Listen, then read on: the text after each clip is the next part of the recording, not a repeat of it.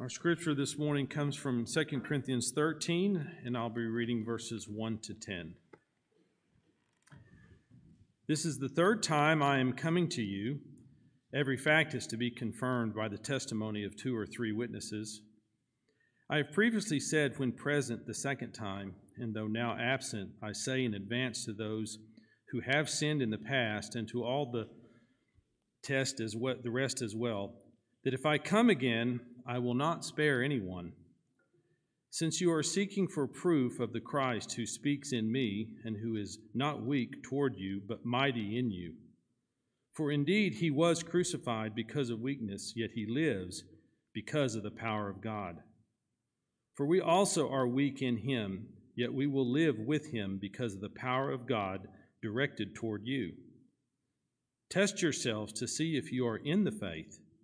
Examine yourselves. Or you do not recognize this about yourselves, that Jesus Christ is in you, unless indeed you fail the test. But I trust that you will realize that we ourselves do not fail the test. Now we pray to God that you do no wrong, not that we ourselves may appear approved, but that you may do what is right, even though we may appear unapproved. For we can do nothing against the truth, but only for the truth. For we rejoice when we ourselves are weak, but you are strong. This we also pray for, that you may be made complete.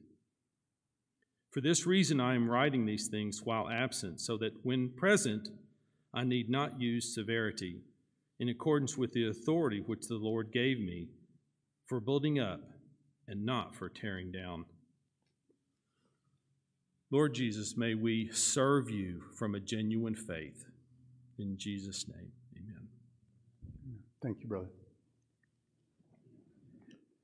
Good morning. Everybody enjoy that extra hour of sleep? we didn't have anybody show up early, so I guess everybody's, you know, all these, all these now self-setting uh, phones and watches and clocks just get the job done. Well, this is our next to last message uh, in this great epistle of Second Corinthians. God willing, we will wrap up this series next Sunday with the last four verses of this chapter. Uh, and that will serve as an excellent launch pad for us to, to look next Sunday at the big themes, the, the major lessons of this great epistle. After that, we plan to do a, a short series on what the Bible tells us about baptism.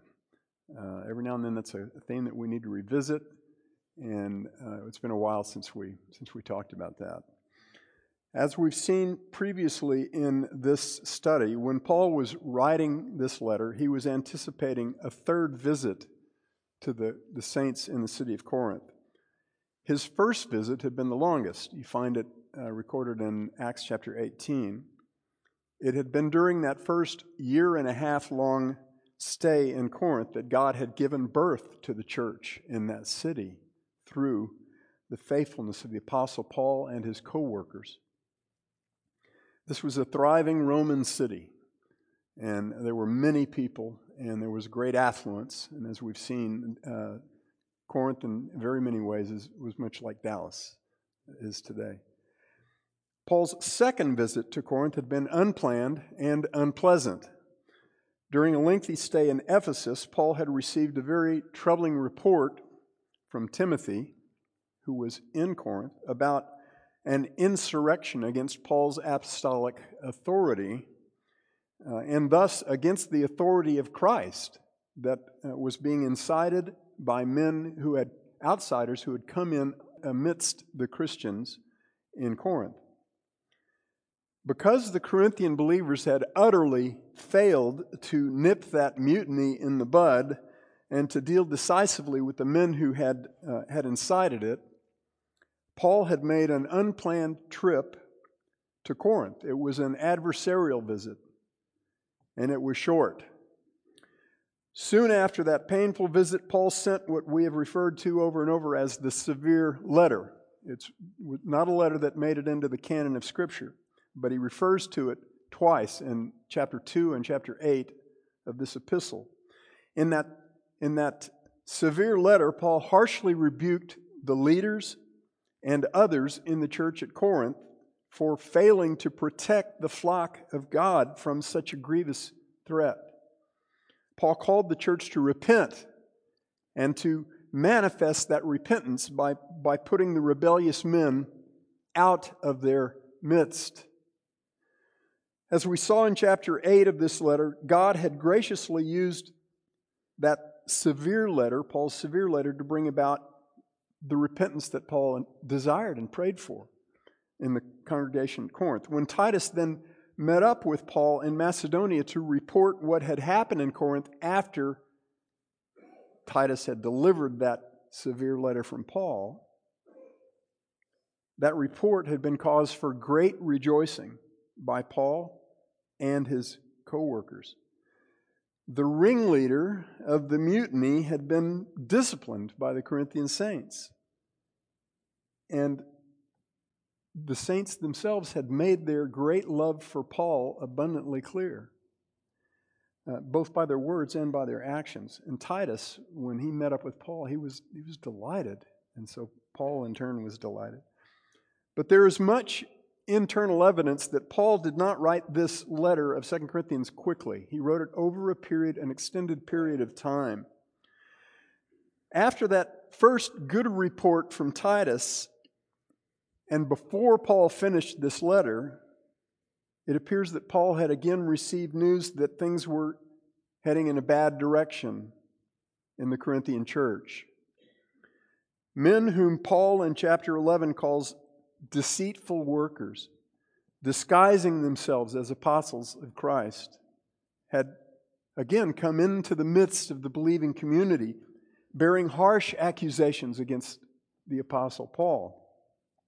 But far worse than their indictments against Paul was the fact that they were propagating false and heretical doctrine. At the beginning of chapter 11, we saw that Paul said that these false apostles were preaching another Jesus, a different spirit, and a different gospel, a different gospel than these saints had received from Paul.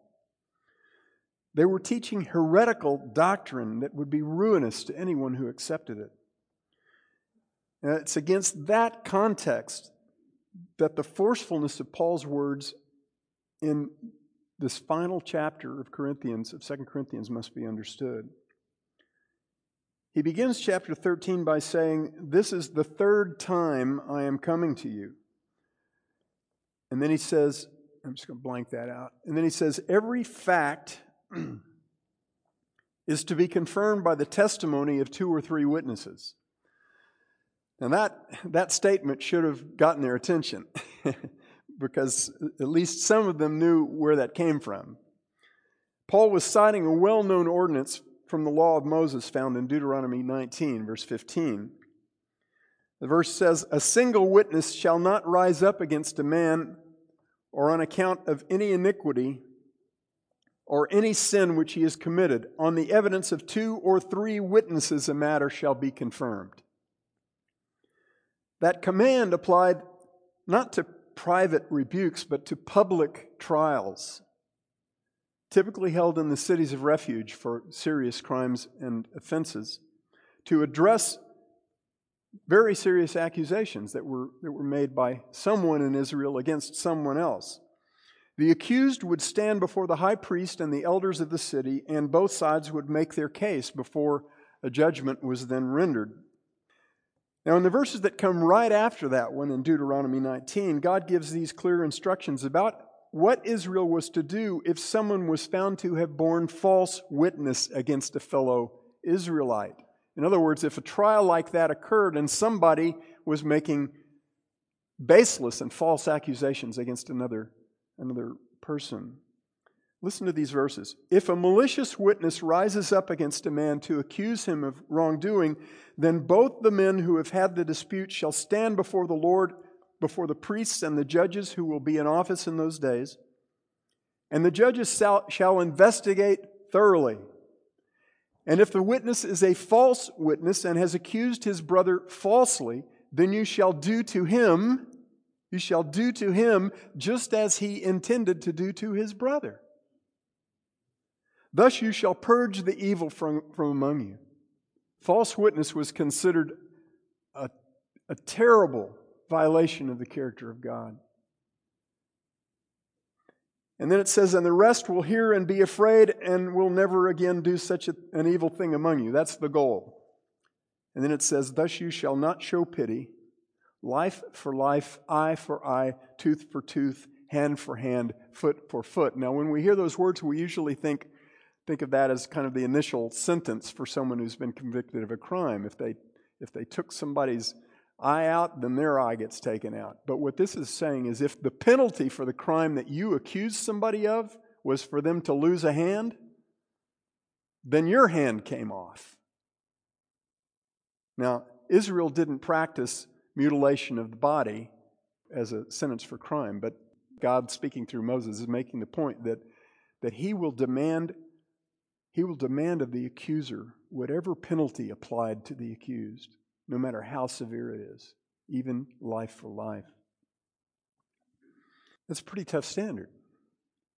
Uh, if you were if you were an Israelite who bore false witness against your, your brother, there were no loopholes, there were no plea bargains, there was just the full weight of the punishment for that crime on your own head. Now imagine how different court cases would look, some of them in, in this country, if that standard were rigorously applied. Do you think witnesses might be more careful and more truthful with their testimonies if they knew that the full penalty for the crime that they alleged would fall upon their own heads if the judge determined that they were not being truthful?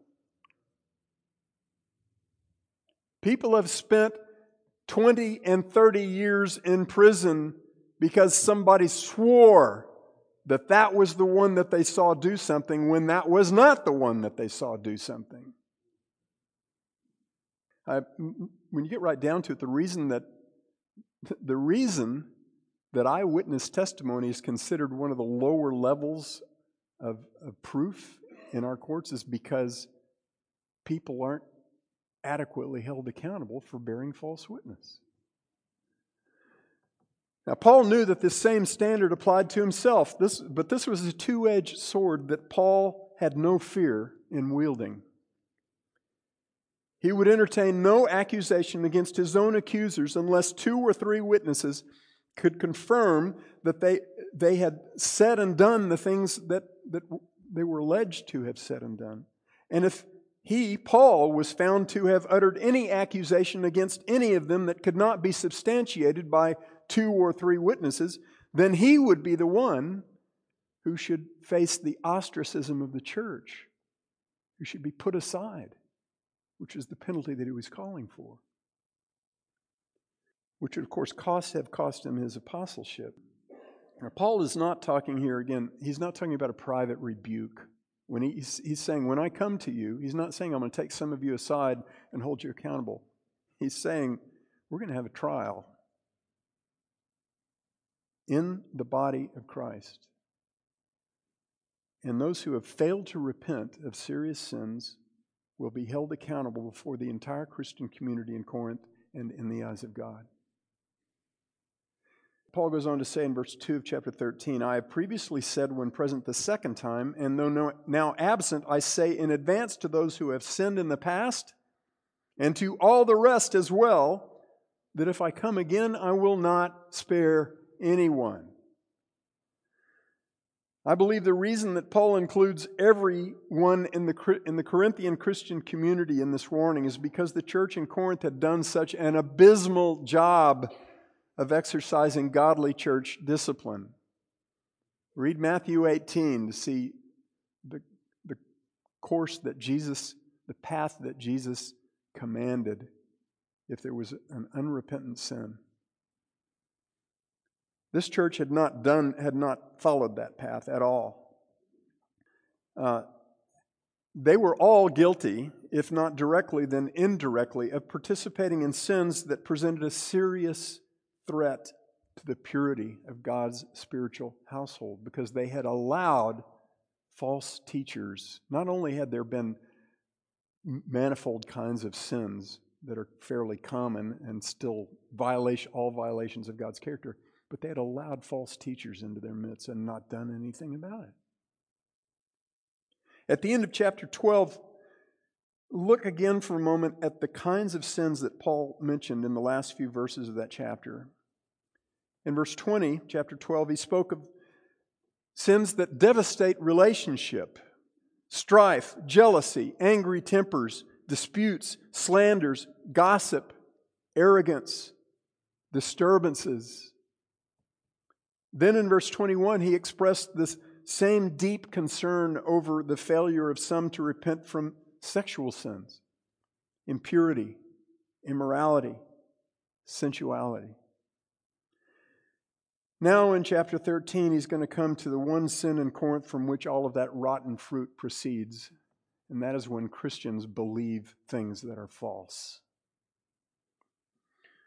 Right after saying that no one will be spared when he comes back to Corinth, Paul says, You are seeking for proof of the Christ who speaks in me. In other words, you're putting me to the test. And who is not weak toward you, but mighty in you. For indeed, he was crucified because of weakness, yet he lives because of the power of God. For we are also weak in him, yet we shall live with him because of the power of God toward you. We shall all live together with him because of the power of God toward you. Now, that's a very positive statement in the midst of what looks negative, and that's very important. In these two verses, verses 3, 3 and 4, Paul is coming right back to a theme that has pervaded this book God's power manifested and perfected in man's weakness. We've seen this over and over. That theme pervades this letter. And that same truth, the power of God perfected in the weakness of men, is the very foundation upon which Paul's heartfelt appeal in this passage is grounded. By this point, some of the Corinthian believers had been persuaded by the false apostles to demand proof of Christ in Paul of confirmation that he was indeed the true apostle that Christ had sent to the Gentiles. The false apostles were claiming that they were the authentic representatives of Christ and that Paul was not. Paul's defense of his apostolic authority is the same in this passage as it has been all along. That defense, over and over, has been to point to the power of God that had already worked through Paul's weakness to mightily and miraculously transform these saints. Paul's weaknesses did not disqualify him from serving as Christ's apostle to the Gentiles. In fact, Paul's weaknesses were prerequisites, they were job requirements for that role. That same power of God that worked through Paul's weakness had been put on display in and through these saints over and over in one soul after another and in that community. The Corinthians were the proof of Paul's authenticity as Christ's ambassador. In chapter 3, that's what he told them, right? He said, I don't need a letter of commendation from you from anyone because you are you are our letter. He said, He said, You are a letter of commendation from God written in the hearts of human beings. This is the greatest commendation that could ever exist. Now, he points out that all of this follows marvelously from what was true of Jesus. He says, For indeed, Jesus was crucified because of weakness, yet he lives because of the power of God. We also are weak in him, yet we shall live together with him because of the power of God directed toward you. The word with, we shall live together with, it means together corporately. Not just me with Christ, but us together with Christ. He's saying, all of us, you, me, my coworkers, we're weak in Christ. We're all weak. I'm as weak as you are. Yet we will all live together with Christ because of the power of God that has been at work in you. You've seen it, you know it. It is in the context of that great theme of God's power perfected in men's weakness that verse 5 is seen to make wonderful sense. I find it utterly amazing how often verse 5 of chapter 13 has been used as a bludgeon to scare Christians into behaving better so they can actually know that they're saved. Friends, that's not how this works. Behaving better is not how you know that you're saved. And that approach to verse 5 violates both the language and the stated purpose of this critically important exhortation to every generation of God's redeemed. Here's verse 5. Listen carefully. Test yourselves to see if you are in the faith in the faith. Examine yourselves, or do you not recognize this about yourselves that Jesus Christ is in you? Let me read that again. Do you not recognize this about yourselves that Jesus Christ is in you, unless indeed you fail the test? But I trust that you will realize that we ourselves do not fail the test. Now, when Paul says, test yourselves to see that you are in the faith, he's not talking about a test of performance, he's talking about a test of doctrine. Are they in the body of truth that he delivered to them? That Christ delivered to him? Because he's, he's already said, he said to the Galatians, if you're not, you're anathema. If you're bringing a gospel other than the one that Christ, the resurrected, ascended Christ, gave to me and to all his apostles, then you're accursed. Everything that he said about sin and sins that need to be repented of comes back to this godly living proceeds from right believing. Godly living proceeds from right believing. And so, what Paul is saying to these saints is look again at what you believe. Is it the word of the cross, which I have presented throughout both of these letters as the wisdom of God and the power of God and the righteousness of God given to men. That one and only true way for men to be reconciled to God? Or is it the other Christ, the other Spirit, the other gospel that's being preached by these false apostles? What is it that you believed and believe? Now, friends, I need you to listen to me. Please. What we must understand here is that Paul's very confident expectation here is not that these saints will fail this test, but they will pass, but that they will pass it. And I'll explain why I believe that very strongly.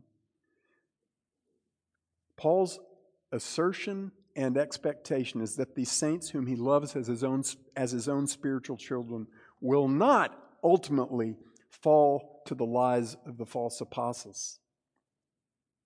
And that great confidence is firmly grounded in only one thing the power of God toward weak people. That's where his confidence comes from, not the performance of the Corinthians.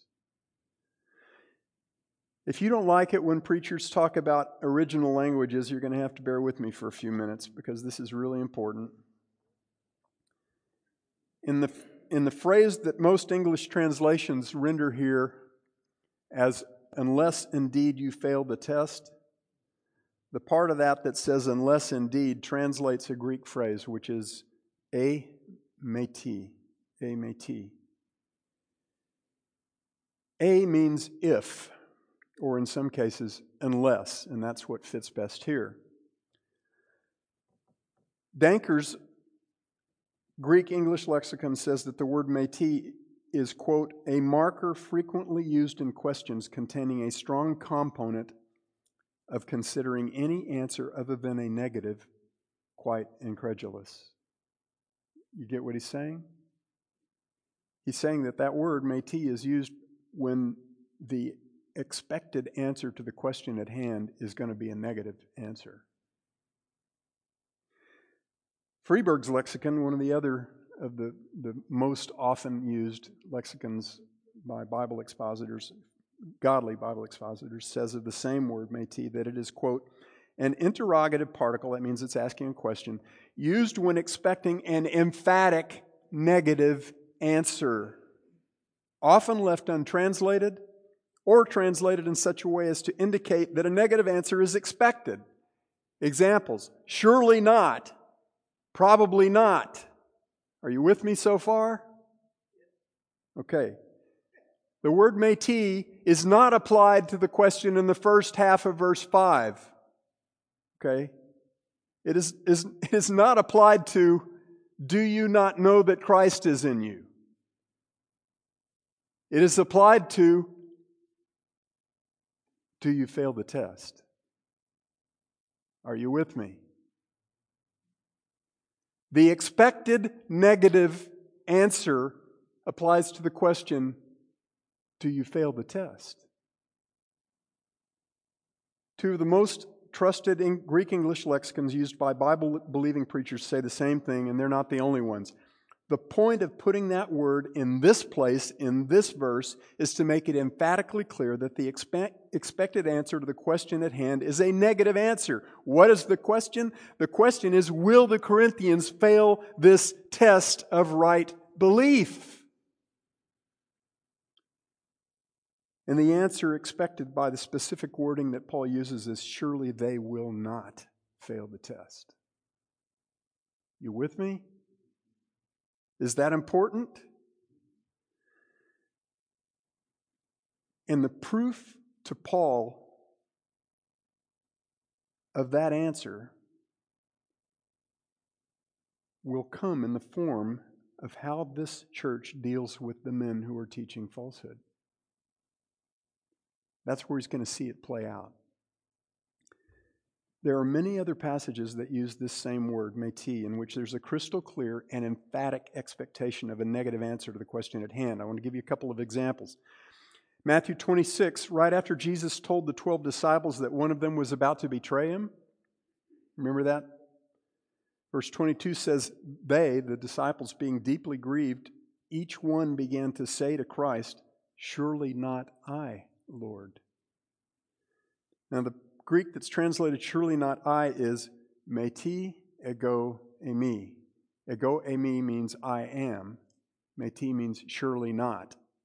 So Jesus says, One of you is going to betray me, and the disciples say, Surely not I, Lord.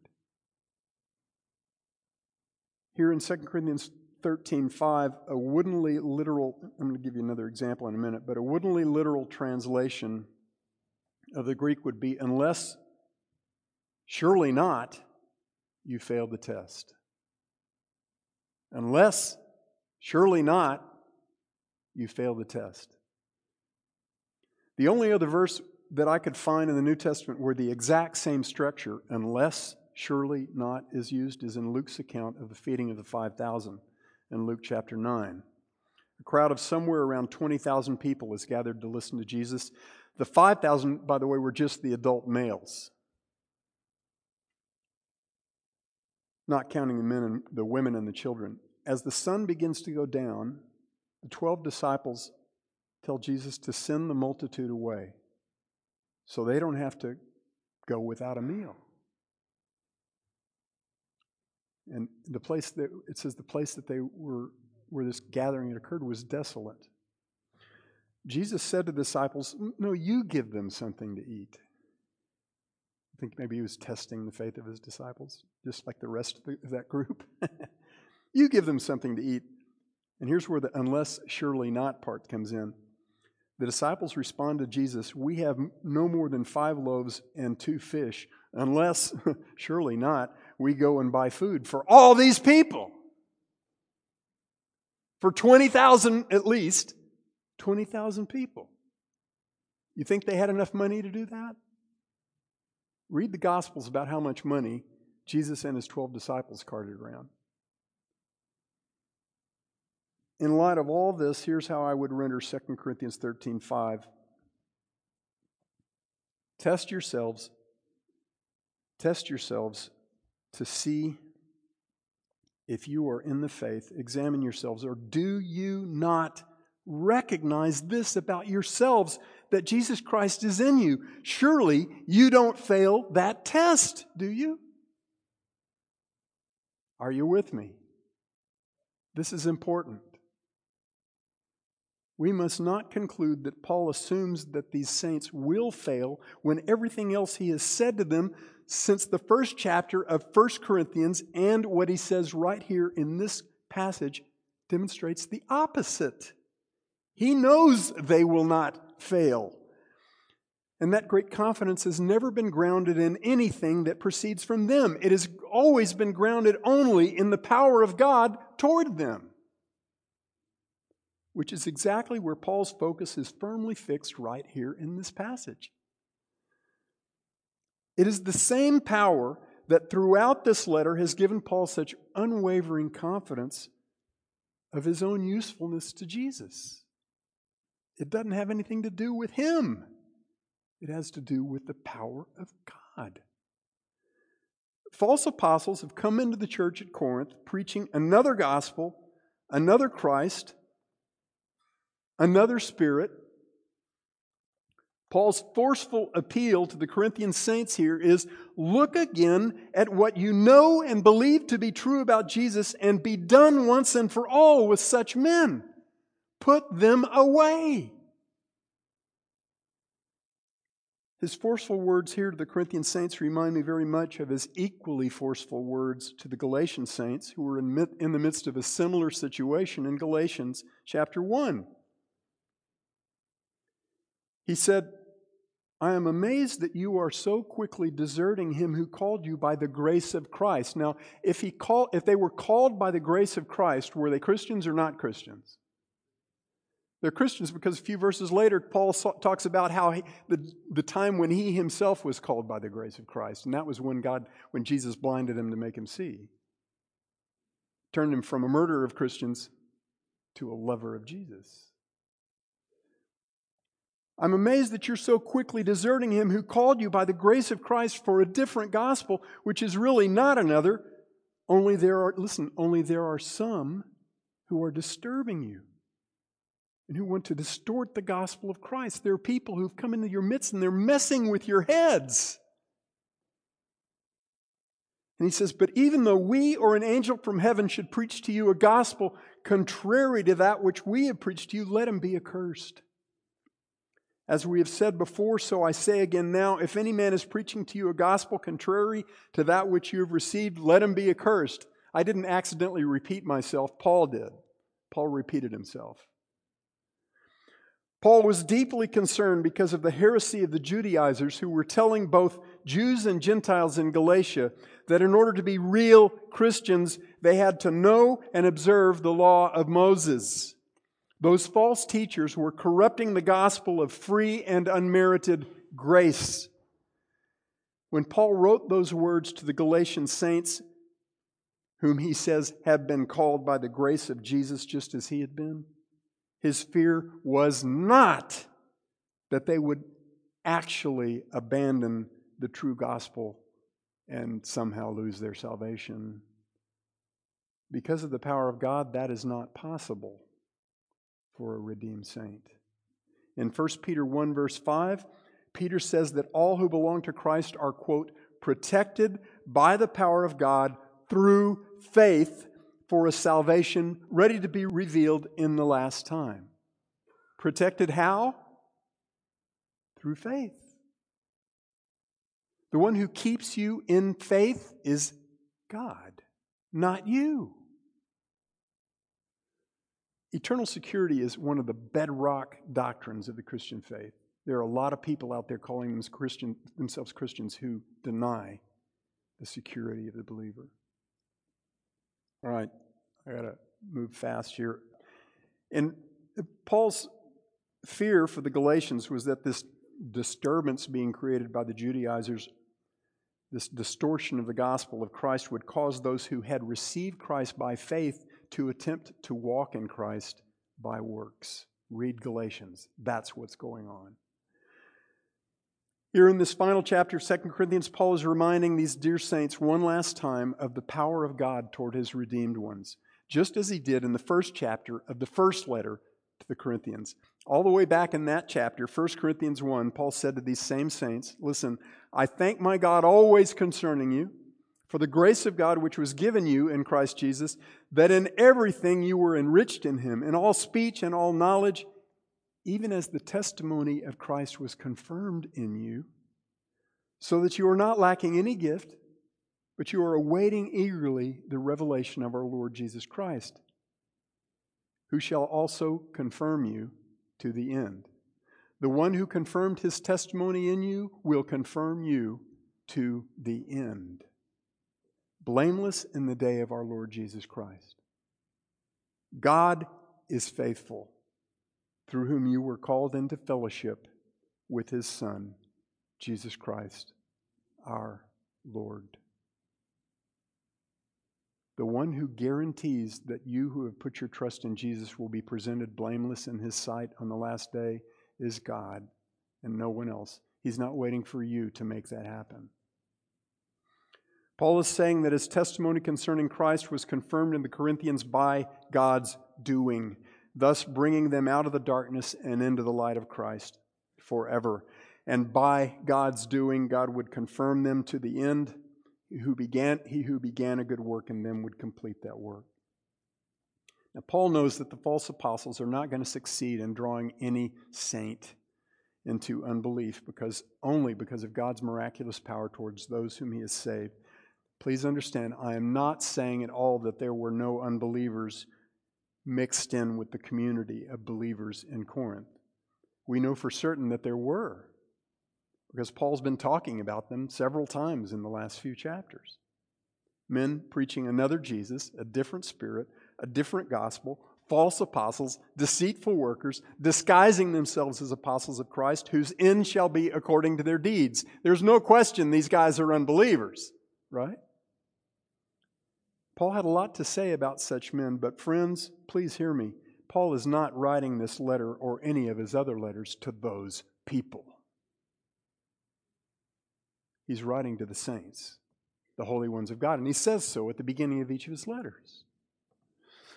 His forceful appeal to the saints whom he loves with a pure and godly love is put these false teachers away from you now. And in fact, he's saying, please do it before I come so that when I do come, my visit can be filled with joy for me and for you. That's what I desire with all my heart. That's Paul's appeal in this passage. That's the, the very heart and essence of Paul's appeal in this passage. Deal with this, beloved. You know who you believe. Deal with this now so that when I come, we don't have to have a tribunal we can have communion and fellowship and rejoicing. In verses 6 to 9, Paul turns one last time to his defense of his own ministry and his own ministry integrity and, he, and that of his co workers. He says, But I trust that you will realize that we ourselves do not fail the test. Now we pray to God that you do no wrong, not that we ourselves may appear unapproved, but that you may do what is right, even if we should appear unapproved. For we can do nothing against the truth, but only for the truth. See, it all comes back to the doctrine. People who hate the word doctrine don't spend much time in the scriptures. He says, We rejoice when we ourselves are weak, but you are strong. This we also pray for, that you may be made complete. It should have been abundantly evident to these saints that Paul and his co workers passed with flying colors the test of holding firmly to the one true faith. Unlike the phony apostles who were seeking to undermine and replace Paul and to teach lies to God's people, Paul and his co workers could do nothing against the truth, but only for the truth.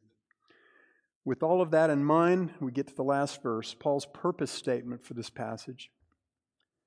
He says, For this reason I am writing these things. Love it when he does that because then you know where the purpose statement is.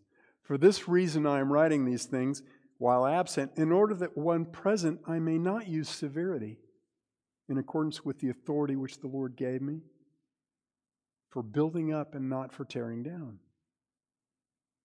Back in chapter 2, Paul explained that his reason for delaying his planned visit to Corinth and the reason he had to make an unplanned visit to Corinth was, was to quell a rebellion that had been incited by some against his authority and thus Christ's authority. That his response on that second visit had not been very good.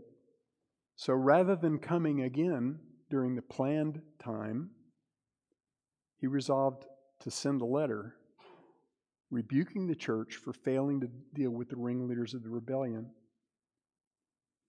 And I said this before, I'll say this again. Guys, sometimes a letter works better than a face to face meeting because it gives people time to ponder and to consider without feeling like they have to re- defend and respond. And sometimes it lets the real face to face meeting be a meeting that is joyful. Doesn't always work that way, but sometimes it does. The accusations that had come against Paul over and over came from men who did not know Paul's heart.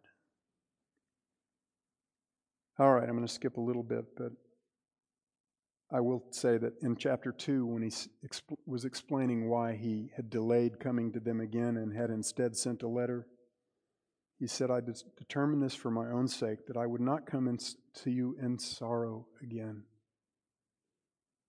If I cause you sorrow, who then makes me glad but the one whom I made sorrowful? And this is the very thing I wrote to you, lest when I came I should have sorrow from those who ought to make me rejoice. Having confidence in you all, that my joy would be the joy of you. For out of much affliction and anguish of heart I wrote to you with many tears. Not that you should be made sorrowful, but that you might know the love that I have, especially for you. This is the heart of, of a tender and loving father toward his spiritual children. The reason for Paul's delay was not cowardice, it was love. Godly and tender love. Now, as another wave of rebellion was taking root in Corinth, Paul explains again why he's writing forceful words rather than delivering them in person. And it is because he desires that repentance will happen before he comes, and there can be nothing but rejoicing and fellowship when he does come. This is the heart of a lover of God's people, and this is the heart to which God calls every one of us. I mentioned, uh, almost done here, I mentioned before that church today is no more and no less full of messy people than the church was in Paul's day. I don't mean that no church is doing any better than any other church. In Christ's letter to the seven churches in Revelation 2 and 3, there are clearly some churches doing better than others. But in the final analysis, beloved, it is the shepherd, not the sheep, who ensures the well being of God's flock. And we have a really, really good shepherd. Every local church faces many challenges and very many weaknesses. But it is our weakness, it is in our weakness that the mighty power of God is most clearly put on display. Of that, we can be absolutely certain. God's power is and will be most greatly manifested and perfected in our greatest weakness. In the divine genius and the amazing love of God that's how the Christian life works. So rejoice, beloved, rejoice. We're going to come back to the last few verses of this chapter next time, but I want to close with them now because they go to that very that very rejoicing. This is our beautiful assignment toward one another and our beautiful promise from God. Finally, brethren, rejoice. Be made complete, be comforted, be like-minded, live in peace and the God of love and peace will be with you. Greet one another with a holy kiss. All the saints greet you. The grace of our Lord Jesus Christ and the love of God and the fellowship of the Holy Spirit be with you all. Dear Father, we thank you that that That right there is what you made your church to experience. That's what you saved us to know. Is that delight in you together, arm in arm with one another. Father, make this flock that kind of flock. We ask it in Jesus' magnificent name. Amen.